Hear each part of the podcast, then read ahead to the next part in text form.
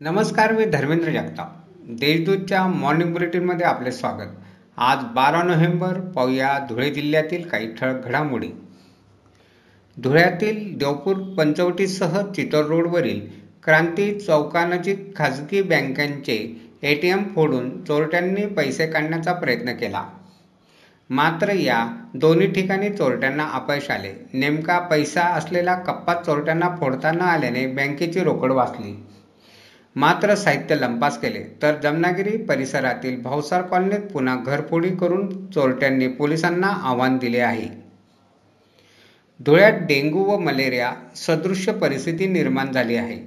त्यामुळे डास नियंत्रणासाठी मलेरिया विभागातर्फे आराखडा तयार करावा अशी सूचना सभापती सुनील बैसाने यांनी बुधवारी महापालिकेत आरोग्य विभागाच्या बैठकीत दिली. धुळे महापालिकेची महासभा ऑनलाईन ऐवजी ऑफलाईन घेण्यात यावी या मागणीसाठी समाजवादी पार्टीच्या नगरसेवकांनी बुधवारी महापौर चंद्रकांत सोनार यांची भेट घेऊन चर्चा केली. कोरोना विषाणूच्या दुसऱ्या लाटेची शक्यता लक्षात घेऊन जिल्हा प्रशासनाने प्रतिबंधासाठी नियोजन करावे.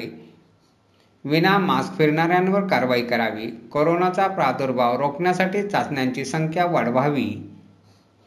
बाधित रुग्णांच्या संपर्कातील व्यक्तींची तपासणी करावी अशा सूचना नाशिक विभागाचे महसूल आयुक्त राधाकृष्ण गमे यांनी बुधवारी धुळ्यात घेण्यात आलेल्या बैठकीत दिल्या. जिल्ह्यात गेल्या काही दिवसांपासून कोरोना रुग्णसंख्येत घट होत आहे. ही बाब दिलासादायक आहे. चोवीस तासात फक्त चौदा रुग्ण आढळून आले आहेत. जिल्ह्यात बाधितांचा आकडा तेरा हजार सहाशे चौसष्टवर पोहोचला आहे. अशा आहेत आजच्या ठळक घडामोडी. सविस्तर बातम्यांसाठी वाचत राहा देशदूत आणि ताज्या बातम्यांसाठी भेट द्या W W W dot Deshdoot dot com या संकेतस्थळाला. धन्यवाद.